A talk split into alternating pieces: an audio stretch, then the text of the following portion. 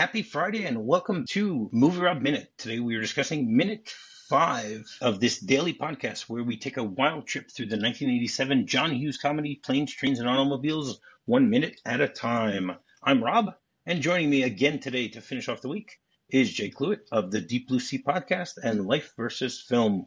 Welcome back to the show, Jay. Hi, Rob. I'm excited to talk about the true villain of Planes, Trains, and Automobiles, the the the worst character in the whole thing. It wasn't Kevin Bacon. Not at all. Kevin, he's just he's just out there trying to trying to catch a cab as well.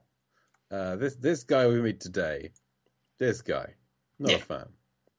Well, minute five starts with Neal looking at the cab as it's quickly taken by Kevin Bacon and goes all the way till we see a steamer trunk being placed in the trunk of the cab. So I first want to mention that I forgot to mention on yesterday's episode when we were talking about the script and everything like that, that in minute four, there were absolutely no changes in the script, besides the fact that it mentions, it calls Kevin Bacon a young broker. I think that's how they, they describe him. And that was pretty much it.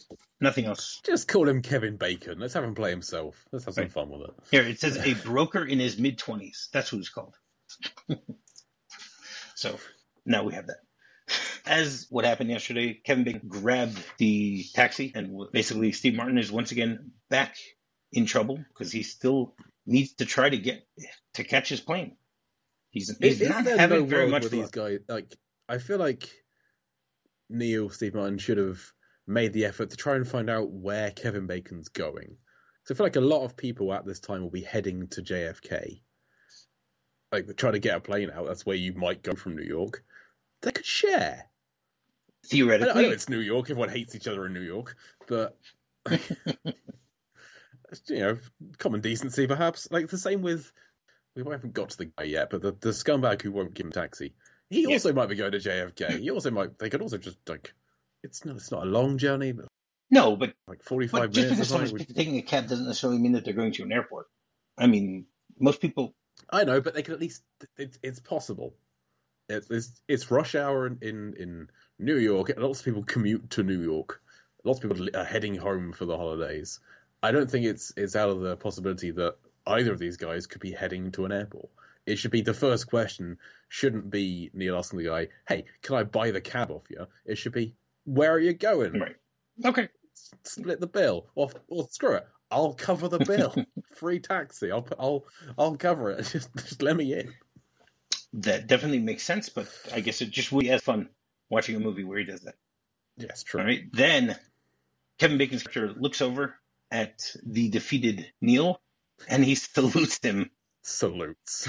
As he calmly gets into the cab. So I, I decided I was going to do a little bit of research as to what a salute is.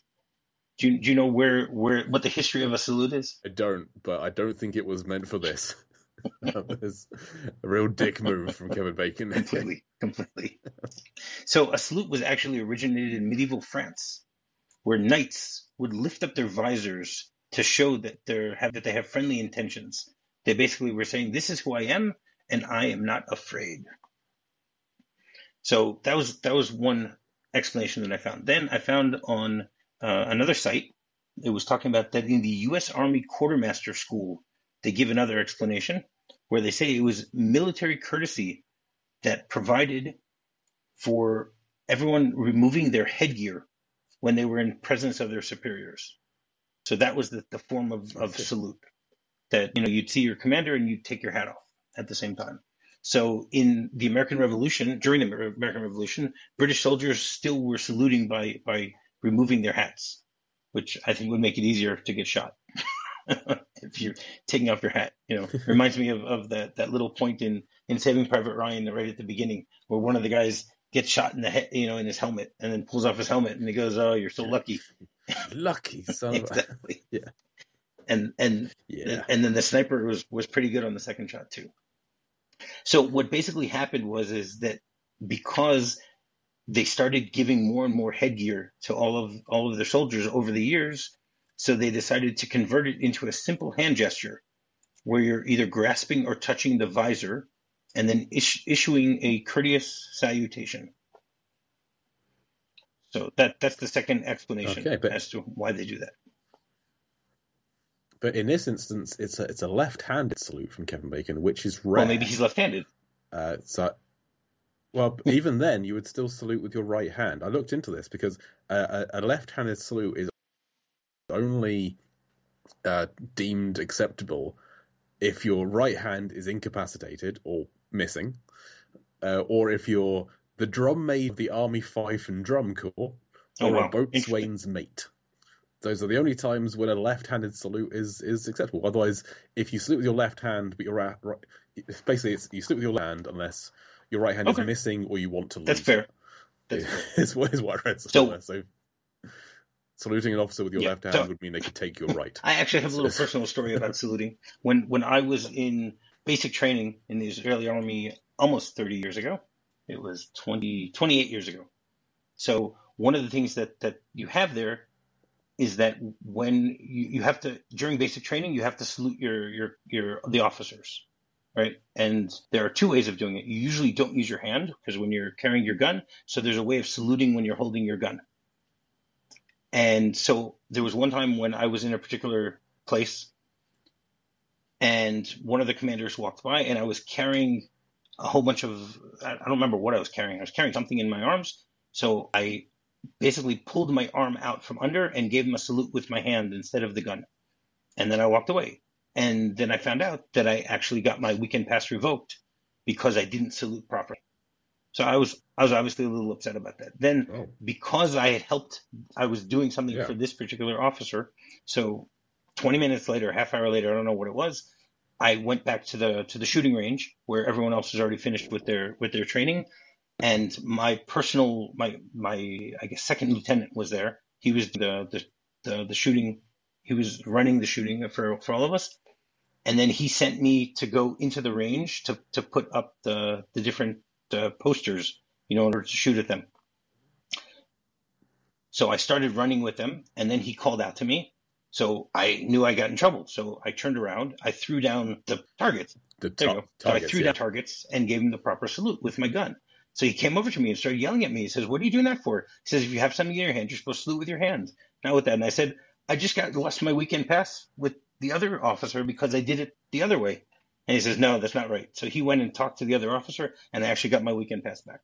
So I I thought Hooray. about that when when we when I was doing this little information about saluting. So it was pretty interesting. So I actually looked up on, on there was a website about saluting that talks about in every single country what they do about saluting. So I wasn't, I'm not going to start telling everybody about all the different ones, but in basically they they said in the Israeli army that people salute only during basic training and during special ceremonies. In regular day to day activities, there's no saluting done whatsoever, even if you see a high ranking officer or anything like that. And did you ever see the movie uh, The Last Castle by Rod Lurie? It's with No, uh, it's with Robert Redford and James Gandolfino Gandolfini. So in that movie, they have a long discussion about saluting because it's, it's basically they're in a, a, a an army prison camp, and they're not you're not allowed to salute there. And Robert Redford starts teaching some of the the other prisoners there that they should be saluting and stuff like that. And he basically says that that a salute is all about respect, respect for yourself, respect for the service, and for the flag. So, I mean, I love that movie. I think it's a great movie. It it says a lot. I mean, Rod Lurie is is a great writer. I don't know if you've seen any. Have you seen any, any of his movies? Uh, his The name Contender- bell, so I don't. I wouldn't like Okay. to say. He also did the, the TV show The Madam President with uh, Geena Davis. Nope. There's your Renny Harlin connection. Yeah, yeah. Mrs. Renny Harlin. Yeah. Yeah. Well, former Mrs. Renny Harlin.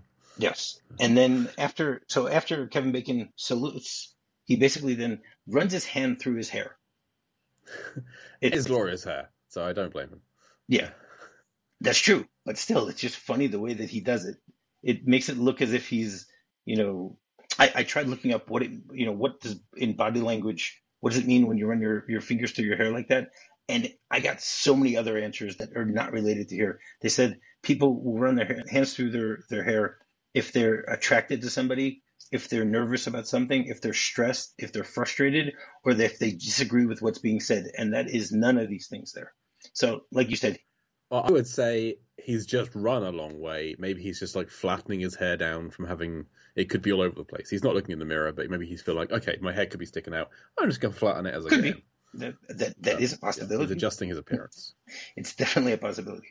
But I, I just, you know, I was trying to figure out if there's if there's a real reason behind it because it could be also, you know, like a, a psych move. You know, psych.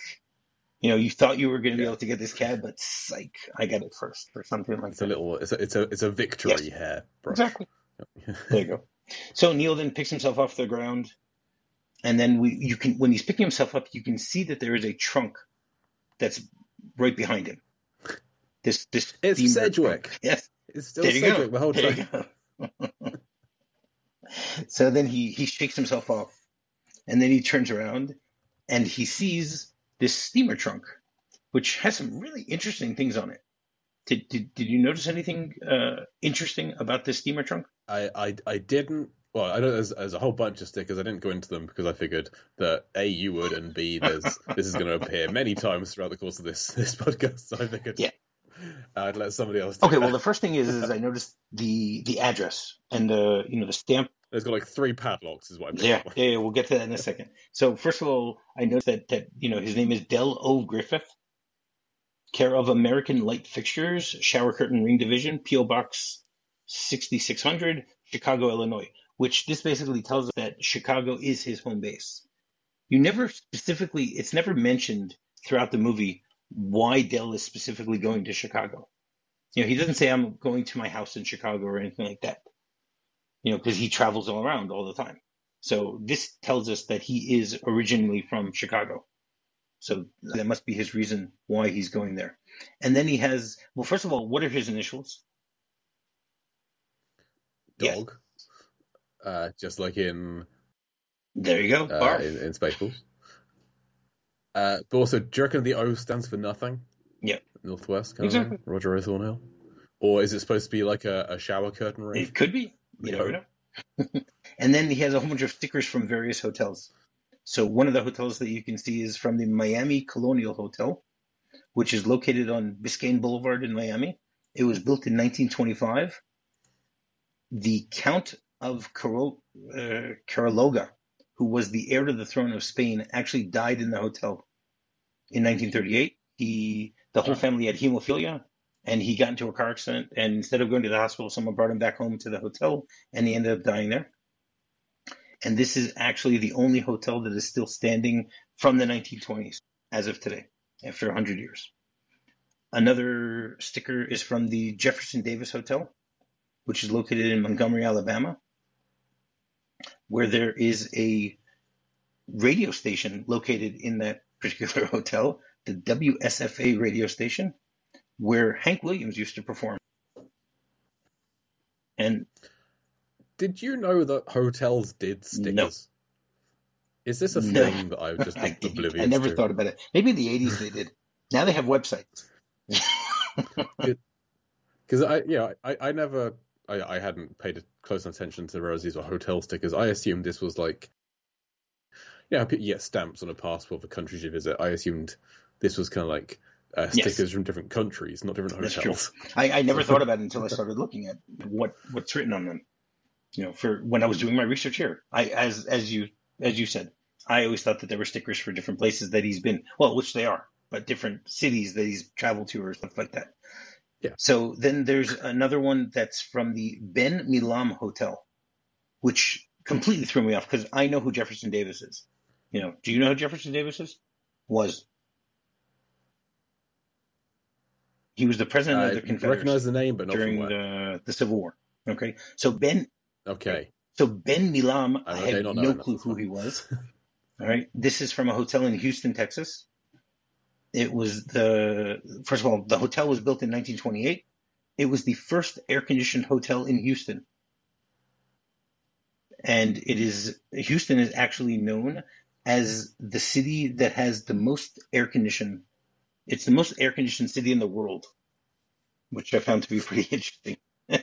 exactly. congratulations, you did it. And Ben Milam was actually a military leader during the Texas Revolution, and he was killed during the siege of Bexar, where basically they had 20 Texans were killed, and they, they killed over 400 Mexicans during this raid, which happened before the Alamo. So the Alamo, I think, was in 1837. So this was, uh, I guess, a year or two beforehand, something like that.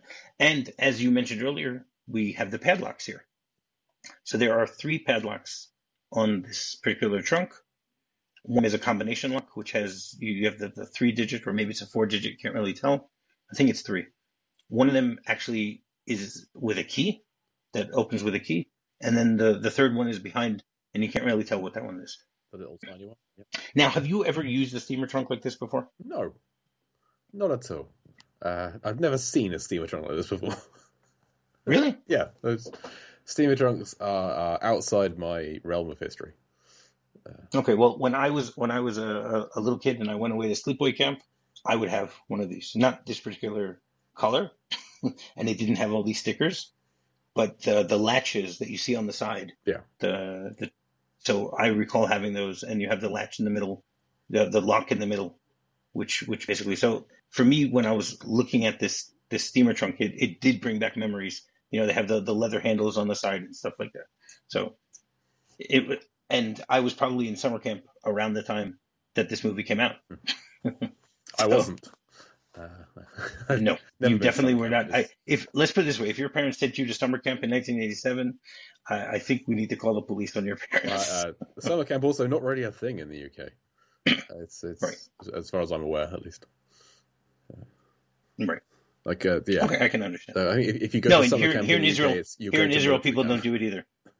Yeah, here in Israel, it's it's rare. Also, people go to day camps. They don't go to Right. sleepaway camps, stuff like that. So yeah.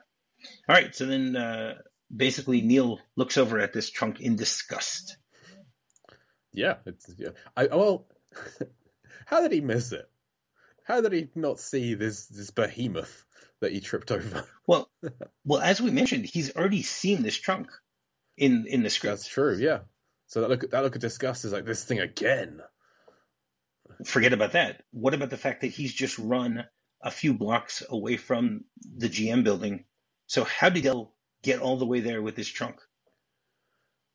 Well, I mean, is it confirmed that he's just run away from the GM? Like, he could have come out of the GM building and then like walked up the road trying to see a cab, and then had to run back towards it. No, no, no, no way.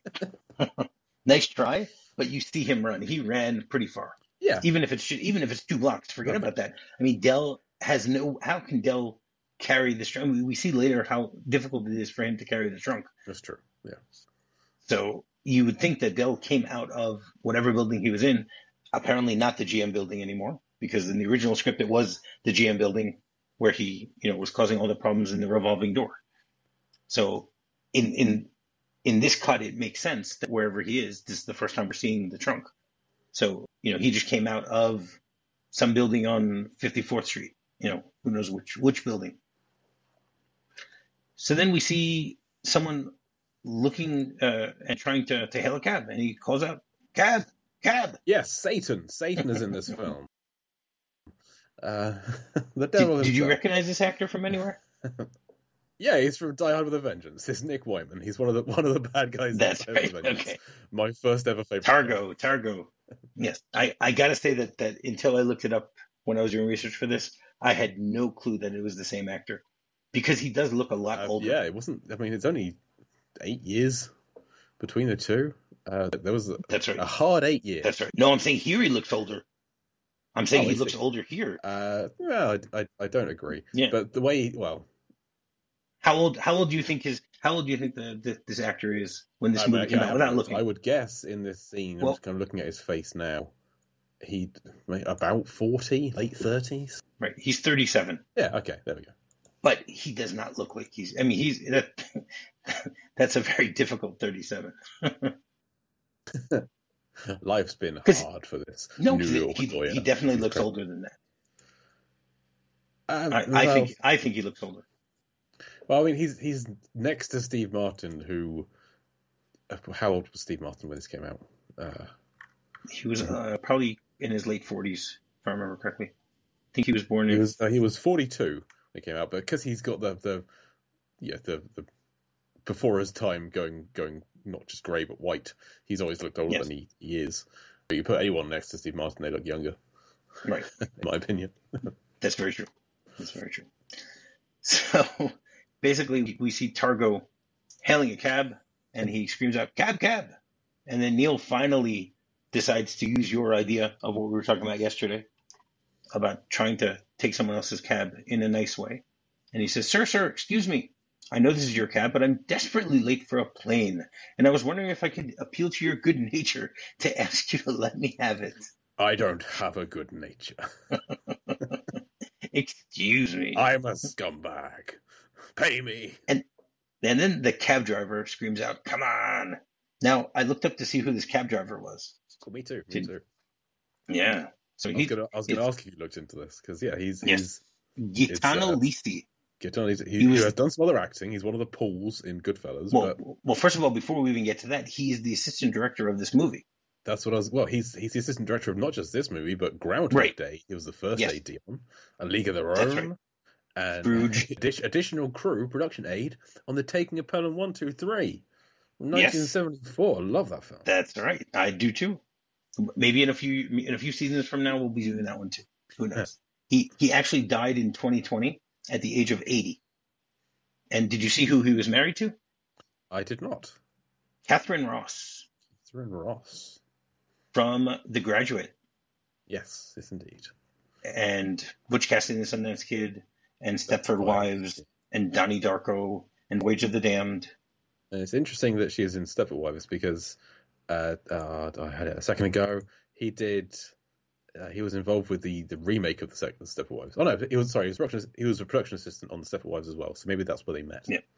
Right. Could be. You never know. Now, one more thing about Targo is that he is actually, he only has 15 movie credits that include Die Hard with a Vengeance. He's had 27 TV credits, but he's mostly been playing in the theater. He actually was part of the cast of Les Mis for over a decade. He played uh, Nadir, the, the innkeeper. Thenardier. Thenardier. Okay. My, my French is, is not that great. so. Uh, that's hmm. I can see him more as a Javert personally, uh, but I haven't heard him sing, so I, we'll see how that goes. Right. Uh, Maybe maybe you can find it on, on YouTube.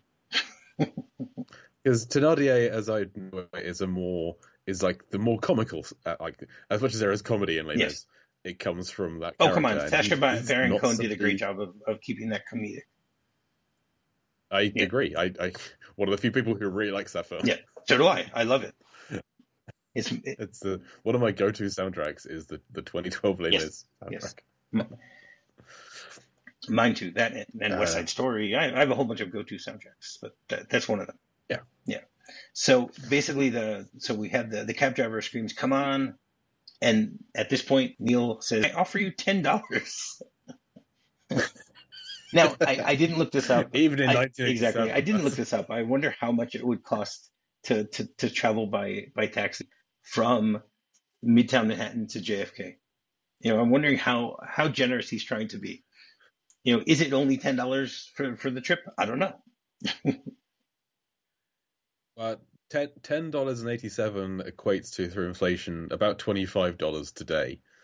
So, you know, if somebody offered me twenty five Right. for a cab, I might be tempted. Uh, but the the seventy five he ends up paying is Wow, hundred and eighty that's three crazy. dollars fifty. That's crazy. And then they, they continue their their their, bar, their bartering. So he goes twenty. I'll give you twenty dollars for it. And he goes, I'll take fifty. And he says, all right, all right. And then, then he goes, anyone who'll pay fifty dollars for a cab Oh, would certainly pay seventy. I hate this guy so much. And then his response is, not necessarily. Now, the cab company here is the Blue Express Cab Corporation, which is located at 313 West 53rd Street. Now, we're on 54th Street, so this cab is not far from, relatively not that far from, from where he's, you know, his, his uh, station is, something like that. And then, and then we have in the background a few different banks. You can see that there's the Banco Industrial de Venezuela, which is actually located, it's 161 East 54th Street, so we're on the same street. So that that's still good. It was built in 1983, 32 floors, and it's owned by the Paramount Group. Who bought it seven years after this movie came out, even though there's movies from Paramount. So I was going to say they they released this film. Yeah. that that was my first thought also. And then we get a quick shot of the Allied Irish Bank, which is located on one uh, 1345 Sixth Avenue. So, you know, it's it's I hopefully it's still in the same vicinity. You know, I, I don't remember how far that is connected to it or anything like that.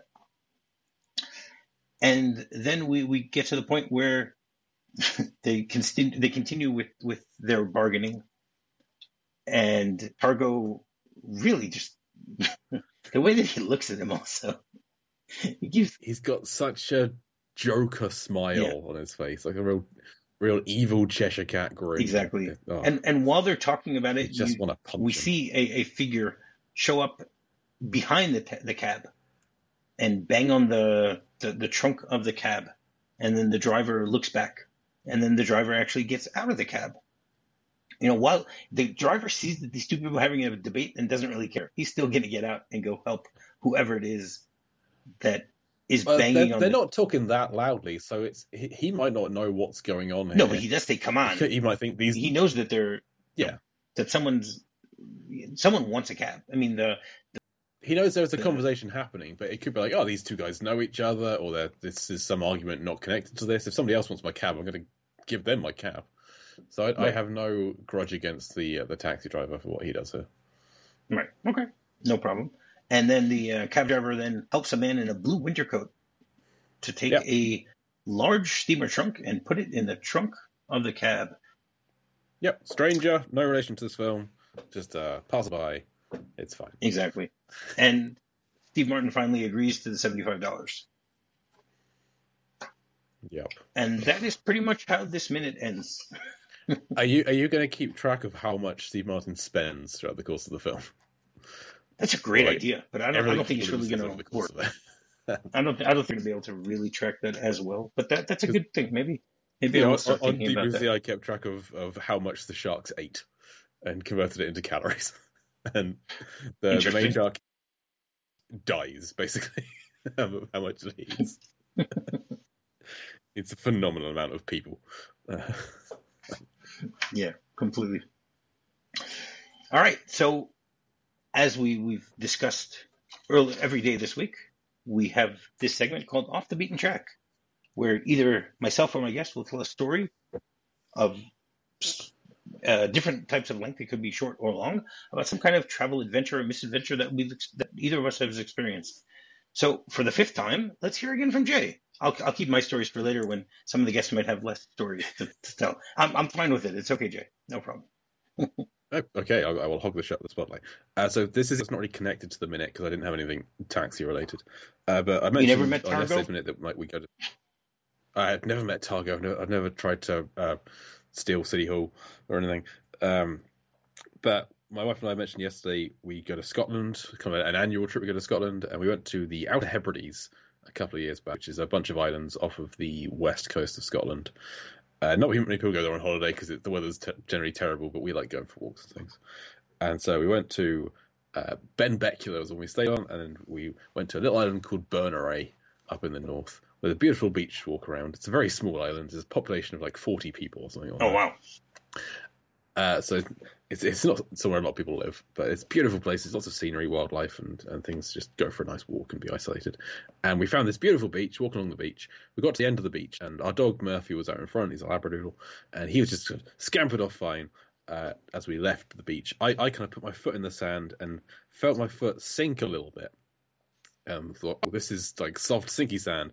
Leapt to safety to like grassy verge off to one side, and it didn't cross my mind to shout a kind of a warning to my wife who was right behind us as she stepped into the sand and disappeared to her waist.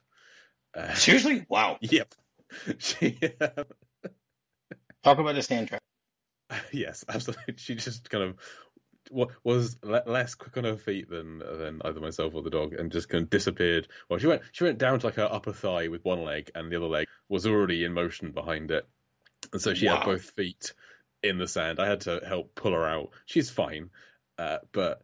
It was one of the scariest things. She went. I, I basically asked my wife, "Have we got any travel stories we could tell?" And she's like, "Oh, that story where I nearly died on the beach." Is, is she remembers that trip. Uh, so uh, her, her, socks were soaked. Her shoes were soaked. We were only like a third of the way through this walk, so I, you know, chivalrously, gallantly sacrificed my socks to wear for the remaining rest of the, the trip, and I went sockless for that walk. Uh, basically, whenever we go on a walk now, I take a clean pair of socks with us just in case this happens again. So I've I've learned from this experience. Wow. Uh, but yeah, very chivalrous. I like to think so. Very chivalrous. And she, you know, she blames me for not warning her. As long as your wife thinks so, that's the important yeah, thing. I, I'm I'm blamed for not not warning her. So it was the least I could do was to to offer my socks uh, for the journey. yeah. Okay, that that makes sense. That makes a lot of sense. So basically, I, I wanted to quickly talk about some of the differences in, in the original script than in what was in the final cut. So we have, first of all, after Kevin Bacon jumps into the cab and slams the door, so Neal picks himself up and he cleans himself off. And then what he then we see that there's a it says the steamer trunk that causes caused the delay in the revolving door sits innocently at the curb between two parked cars.